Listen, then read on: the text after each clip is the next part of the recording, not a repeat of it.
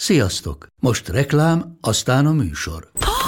Hú, de szép szőnyeg. Új. Igen, tegnap vettem a Diégóban. Ó, és ez a függöny, de szép. Diégó! És hamarosan lesz új laminált padló a hálóban. Rátszakott a bank. Csak regisztráltam Diégó digitális klubkártyát vásárlás előtt. Csináljunk neked is egyet? Csak egy perc és kész. Regisztrálj te is áruházainkban, vagy a diego.hu oldalon, és azonnal megkapod digitális klubkártyádat, melyel akár 30% kedvezménnyel vásárolhatsz padlóburkolati és lakástextil termékeket. Diego.hu Már meg is kaptam e-mailben. Ez reklám volt, jó volt.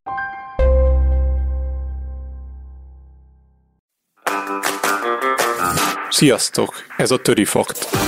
A Hihetetlen Történelem Podcast érettségi felkészítő sorozata. Tündivel, Andrissal és Marcival. készülj velünk az érettségire. Kezdünk! Sziasztok! Sziasztok! Ez a Hihetetlen Történelem Podcast, én Andris vagyok. Én pedig Tündi, és itt van velünk Marci. Sziasztok! Ez egy új sorozat, amit most indítunk, nektek érettségiző diákoknak készítjük, de arra gondoltunk, hogy igazából bárkinek hasznos lehet, aki szeretné feleleveníteni a középiskolában tanultakat, mert biztos, hogy sok hallgatónk van, aki, akinek már rég volt történelmi órája, úgyhogy most, most belecsapunk az érettségi tételekbe. Azt szeretnénk hangsúlyozni, hogy a törifaktos sorozat mellett ugyanúgy jönnek majd ki a megszokott adásaink is, szóval mire is lehet most számítani a csatornánkon. Április végéig ideiglenesen heti három törifaktos adással jövünk majd ki, annak érdekében, hogy időben a tananyag végére érjünk, de emellett ugyanúgy jönnek majd ki a megszokott adásaink is, úgyhogy azok a hallgatóink, akik már átestek az érettségén, és a gimis tananyag annyira nem hozza őket lázba, azok se aggódjanak, mert ugyanúgy érkeznek majd az izgalmas történetek, ahogy eddig is, és törekszünk arra, hogy havi két adással jöjjünk nektek. Úgyhogy azt javasoljuk, hogy figyeljétek a csatornánkat és a social media felületeinket, mert ugye ott mindig megosztjuk, hogyha érkezik új epizód, de ezzel együtt tényleg mindenki figyelmébe ajánljuk ezt a sorozatot, mert biztosak vagyunk abban, hogy számos hasznos információ el fog hangzani, akár érettségire készültök, akár pedig már túl vagytok rajta. Először bemutatkozunk, mert lehet, hogy nem mindenki hallgat minket, vagy ismer minket, úgyhogy hát nem tudom, kezdjünk talán Marcival. Köszönöm szépen a meghívást. Gál Marca vagyok, én történelmet tanítok általános iskolásoknak és gimnazistáknak. Másfél éve végeztem a Károly Gáspár Református Egyetemen, és azóta aktívan tanítok. Úgy gondolom, hogy ez a podcast azért eléggé hozzájárult ahhoz, hogy ti érettségiző, érettségiző diákok is megfelelően fel tudjatok készülni erre a nagynak mondható vizsgára, szóval sok tippel készülünk nektek. Mi pedig a Hihetetlen Történelem Podcast szerkesztő csapata vagyunk, Tündi és Andris, és 2020 márciusa óta készítünk adásokat különböző történelmi témákban, és az a célunk ezekkel az adásokkal, hogy minél többen megszeressék a történelmet, és bemutassunk érdekes történeteket. Most pedig az érettségivel fogunk foglalkozni, úgyhogy itt azért eléggé behatárolt, hogy milyen témákat veszünk majd elő. Sorba vesszük a, a témákat kronológiai sorrendben. És Marci, téged kérdezlek arról, hogy, hogy miben változott az érettségi, mert most biztos, hogy ti is hallottatok, hogy 2024-ben egy kicsit másabb a történelmi érettségi, mint az elmúlt években, hogy ez mit jelent a gyakorlatban? Igen, ez egy nagy váltás lesz a 24-es tavasz érettségiző diákok számára. Fontos kihangsúlyozni, hogy nem csak történelemből változik, hanem majdnem az összes érettségi tárgynál változás következik be 2024-től, illetve a felsőoktatásra való jelentkezés is átalakul. A történelmi érettségit tekintve a szükséges kompetenciák nem változtak, erre majd később ki is szeretnék térni. A vizsgának a felosztása, tehát hogy írásbeli és szóbeli vizsga, az sem változott. Egyedül a témaköröknél találhatunk jelentősebb változásokat. Számos eddig középszinten szükséges téma átkerült emelt szintre, és lesz olyan téma is, ami eddig emelt szintű volt, és most már a középszintű követelmények között szerepel, és középszinten kérik számon az érettségiző diákoktól a 2024 tavaszától. És egyébként ez például mit jelent mondjuk egy olyan diáknak, aki most 12-es, és mondjuk 9 elkezdett készülni az érettségire, vagy, vagy ugye van, hogy tanulta a történelmet, most ugye most a történelmnél maradunk, hogy ez nekik nagy változás, vagy sok extra dolgot kell tanulniuk a tananyaghoz képest, amit ugye eddig átvettek? Hát itt érdemes szintén elválasztani a történelemnek azt a mumusát az érettségitől, hogy lexikális tudást kér számon. Nyilván természetesen a lexikális tudás is fontos része. Talán én azt emelném ki az új rendszerben, hogy egyértelműen egy kompetencia alapú rendszerről beszélhetünk. Tehát a legfontosabb készségek, amelyek megjelennek az érettségi feladattípusokban, az információkeresés, esetleg különböző forrásokban, források alapján egy egyszerű következtetés megfogalmazása, különböző különböző típusú forrásokból való információszerzés. Tehát egyértelműen azt látjuk, hogy főleg az adott diákok kompetenciára épít a 2024-es érettségi, akár szövegértési kompetenciák, főleg nyilván az írásbeli esetében. Tehát egyértelműen kell a lexikális tudás, az csökkent, a 2024-es érettségibe, viszont jobban ráépítenek a kompetencia alapú számonkérésre is. Egyébként ez nem feltétlenül hátrány, hiszen a Nemzeti Alaptanterv is kompetencia alapú történelem tudást kér a gimnazistáktól a négy év alatt, illetve aki ahány évig jár gimnázium vagy szakképzésbe. Tehát ezek mind már megjelentek a gimnazista évei alatt, tehát a forráselemzéssel nem az érettségiben fog először találkozni, így az érettségire való felkészülés során is érdemes a lexikális tudás mellé a kompetenciáit is fejleszteni az adott érettségiző diáknak. Uh-huh. Ugye, ha bár nekünk már a Tündivel nem ma volt, hogy érettségiztünk, de úgy emlékszem, hogy annak idején lehetett használni a történelem atlaszt, ami iszonyatosan nagy segítség volt, és hogyha nagyjából vágta az ember a témát, akkor kb.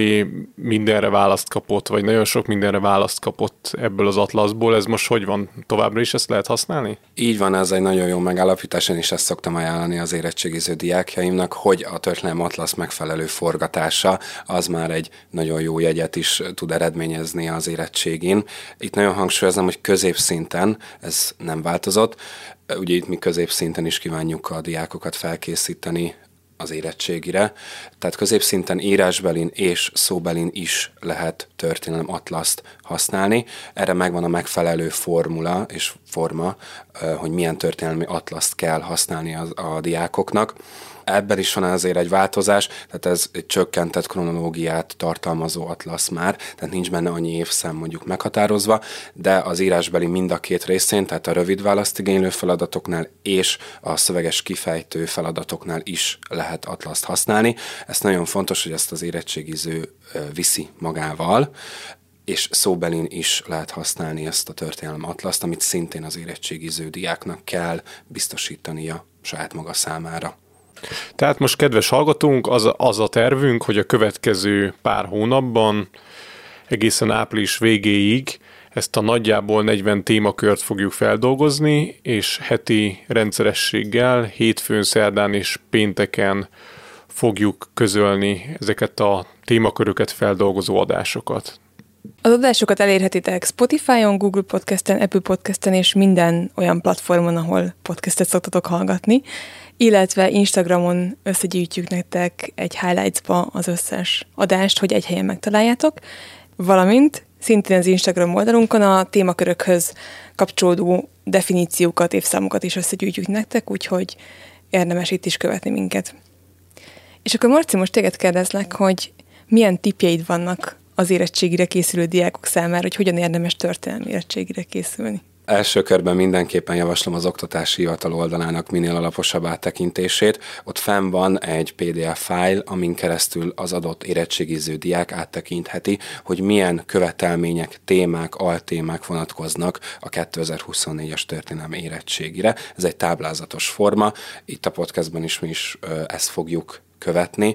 Nem teljesen ugyanaz, hiszen ez rengeteg téma lenne, de egy érettségizőnek ez egy alap dokumentum, ami alapján kell tanulni, és ez nem csak történelemre vonatkozik, hanem mindenféle érettségiző tárgyra is. Ezen kívül, hát mindenféleképpen elsőként kiemelném az atlasz használatot, amit már itt beszéltünk, és annak a fontosságát. Tehát mindenféleképpen ismerkedjünk meg a történelem atlasszal.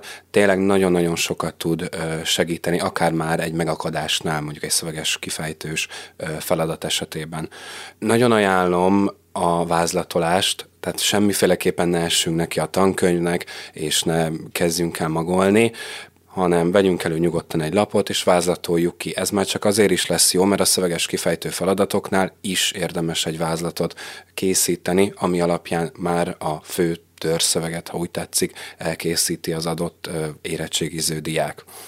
Mindenféleképpen javaslok tanulókártyákat is, az segít a lexikális tudás minél alaposabb elsajátításában is akár. Ezen kívül pedig nyugodtan a hangos tanulást, illetve a szóbeli kompetenciák fejlesztését is előtérbe kell helyezni. Igen, nyugodtan mondjunk fel barátnak, barátnőnek, anyukának, apukának, valamint javaslom továbbá azt, hogy kézzel készítsenek jegyzeteket, lehet különböző színeket, posztiteket alkalmazni, erre bőven találnak jó tippeket, akár a TikTokon vagy az Instagramon is.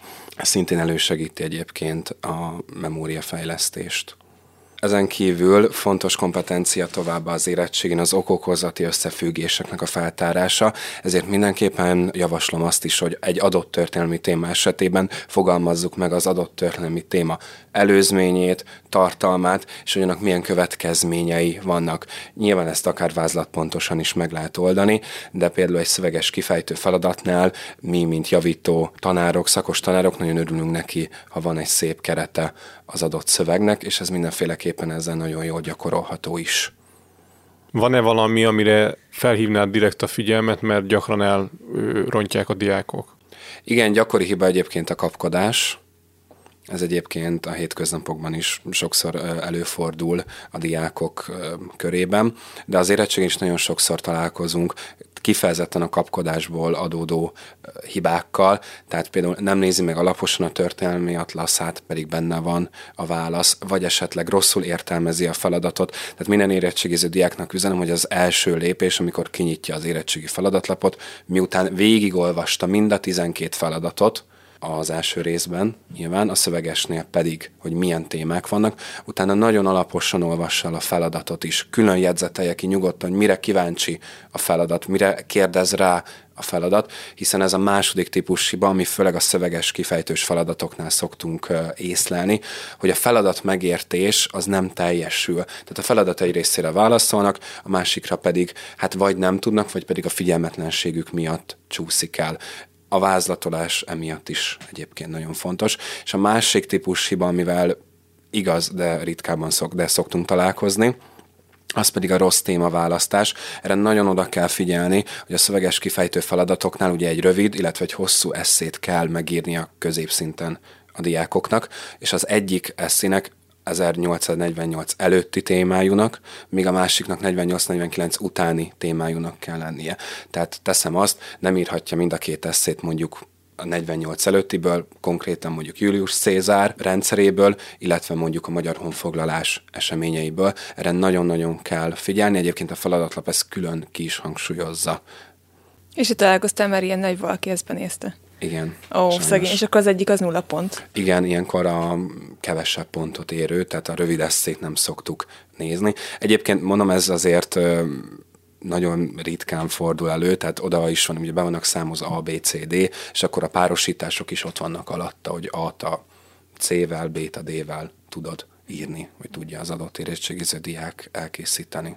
Meg ami szerintem még gyakori szokott lenni így felkészülésben, hogy az előző évek érettségét oldják meg. Az mennyire releváns most, hogy azért picit változott? Hát ha az időt tekintjük, hiszen a mai diákoknak azért elég fontos az idő. Ugye ez nagyon-nagyon sok időt vesz igénybe, hogy akkor 2006-tól, 7-től nekiállnak érettségiket megírni írjanak is egy bizonyos fokig, válogassanak a feladatok közül, viszont azt egyet nem javaslom, hogy az egész érettségit oldják meg 2006-tól, ugye azok mindenében duplák, duplának számítanak, tehát minden esetre inkább feladatokat gyűjtsenek ki, típus feladatokat gyűjtsenek ki, térképes feladatokat, évszámokhoz kapcsolódó, akár mondjuk képi forrásokra vonatkozó feladatokat, és ezeket szépen csoportosítsák, és akkor az úgy sokkal könnyebb lesz a felkészülés tekintetében, mert így nagyon összecsúsznak a feladatok, és mire odaér, hogy megcsinálja mondjuk a 2023-as tavasz érettségit, addigra rendben megírt X mennyiségű érettségit, viszont a feladattípusokkal meg annyira nincs tisztában, mert annyira összemosódnak az érettségik egymás után. Tehát inkább a megfelelő szelektálást javasolnám az előző évi érettségik esetében. Továbbá kiemelném még azt is, hogy a szöveges kifejtő feladatoknál sokszor igazán gyakorta fordul elő, hogy az adott szövegük vagy túl rövid, vagy túl hosszú. Ennek a megfelelő arányait megtalálják egyébként szintén az OH honlapján, abban a bizonyos már említett PDF fájban. Ugye a rövid, illetve hosszú eszék esetében meg van határozva, hogy hány sorból kell, hogy álljon az adott szöveg, illetve hány szót kell tartalmaznia Rövid eszénél az 100-130, az azt jelenti, hogy nagyjából egy fél oldal, még a hosszú esze az egy nagyjából egy oldalas, tehát 210-260 szóból áll. Nyilván nem fogja senki ezt megszámolni az érettségén, nem is kell, hiszen időveszteség. Ugyanakkor arra figyeljünk, hogy a papírlapon megkezdett a pontozott vonalon megkezdett mondat még beleszámít, viszont a már nem pontozott vonalon elkezdett mondatot már nem tudjuk figyelembe venni a javítás során. Itt is nagyon fontos a megfelelő szelektálás. Tehát nem elég az, hogy csak nagy a tudásunk, nagy a lexikális tudásunk, átlátjuk az összefüggéseket, hanem ez egy szintén egy nagyon fontos kompetencia, hogy a már birtokolt tudásunkat megfelelő módon tudjuk akár szelektálni vagy csoportosítani. Erre nagyon figyelni kell a felkészülés során. Köszönjük szépen, nagyon sok hasznos tippet hallhattunk most tőled, Marci, és mi pedig itt leszünk az adásokkal, és végig kísérünk titeket az érettségi témakörein, úgyhogy tartsatok velünk, és hallgassátok ezt a sorozatot. Az a célunk, hogy hasznos legyen számotokra, és nagyon bízunk benne, hogy hozzájárulunk a sikeres érettségitekhez. Ennek a sorozatnak készítettünk egy Insta oldalt, történelmi érettségi néven találjátok meg, a leírásba be is tesszük a teget, és javasoljuk, hogy kövessétek be ezt az oldalt, mert sok hasznos dolgot osztunk itt meg, többek között például vázlatokat, forrásokat, képeket, úgyhogy bízunk benne, hogy ez is segíti a felkészüléseteket, és hát én nagyon javaslom, hogy minden nap egy picit törizzetek, illetve a többi tantárgya is nyilván foglalkozzatok. Tudjuk, hogy nehéz, de megéri rendszeresen készülni az érettségire, és nem április közepén bepánikolni, úgyhogy hát hallgassátok az adásokat, és kövessétek az oldalt, szerintem hasznos lesz. Szóval találkozunk hamarosan egy következő epizódban, addig is sziasztok! Sziasztok! Sziasztok!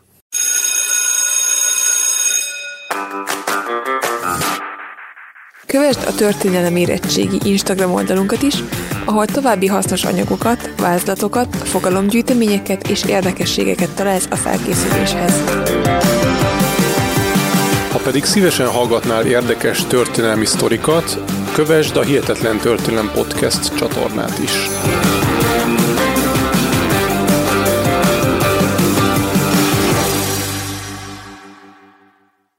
Ez a műsor a Béton közösség tagja.